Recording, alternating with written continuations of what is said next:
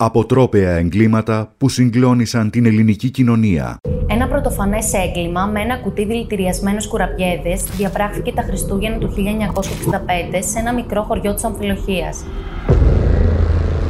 Δράστηδα ήταν μια 54χρονη, η οποία ήταν παντρεμένη και μητέρα δύο παιδιών και θύματά της δύο παιδάκια 2,5 και 3,5 ετών, καθώς και 70χρονο παππούς τους. Η γυναίκα, θέλοντας να βγάλει από τη μέση την 29χρονη αραβωνιαστικιά του εραστή τη, τον οποίο περνούσε 28 χρόνια, αποφάσισε να φτιάξει κουραπιέδε, να τους πασπαλίσει με παραθείο και να τους αποστείλει στο χωριό Μεκτέλ, χωρίς το δέμα να φέρει όνομα Αποστολέα. Όμως το σχέδιό της δεν πέτυχε και τελικά πήρε στο λαιμό της τα δύο ανήψια καθώς και τον πατέρα της 29χρονη. Πρώτος έφαγε από τους κουραπιέδε του θανάτου 70χρονο πατέρας της 29χρονη, ο οποίος ανήμερα των Χριστουγέννων πέθανε μετά από φρικτούς πόνους. Ωστόσο, όλοι θεώρησαν ότι τον πρόδωσε η καρδιά του και δεν υποπτεύθηκαν τους κουραπιέδε. Έτσι, την επόμενη μέρα, δύο κοριτσάκια, ανήψια της 29χρονη και γόνια του 70χρονου, βρήκαν το κουτί με τους δηλητηριασμένους κουραπιέδε και έφαγαν μερικούς από αυτούς. Μέσα σε σύντομο χρονικό διάστημα σφάδαζαν από τους πόνους και λίγο αργότερα κατέληξαν. Η 29χρονη, που ήταν ο αρχικός στόχος της 54χρονη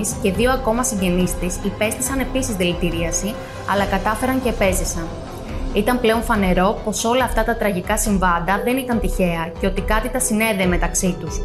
Μετά από τοξικολογικές εξετάσεις που έγιναν στα τρία πτώματα, διαπιστώθηκε ότι η κοινή αιτία θανάτου ήταν η δηλητηρίαση. Στο σπίτι της δράστηδα, στην Αμφιλοχία, σε μια τρύπα στον τοίχο, οι αρχές εντόπισαν περίπου 40 γραμμάρια παραθείου και έτσι 54χρονο συνελήφθη την παραμονή της πρωτοχρονιάς.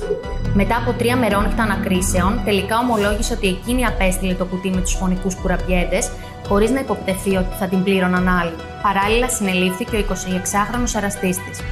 Η υπόθεση των θανατηφόρων κουραμπιέδων εκδικάστηκε στο κακοριοδικείο της Πάτρας τον Μάρτιο του 1967, με τη φαρμακεύτρια να κατηγορείται για φυσική αυτουργία και τον εραστή της για ηθική. Μην φανείτε ποιητής προς τους λύκους, είπε ο εισαγγελέας της έδρας, ο οποίος ζήτησε την παραδειγματική καταδίκη και των δύο. Μετά από 10 μέρες δίκης, το κακοριοδικείο εξέδωσε την απόφασή του και η πρόταση του εισαγγελέα δεν εισακούστηκε.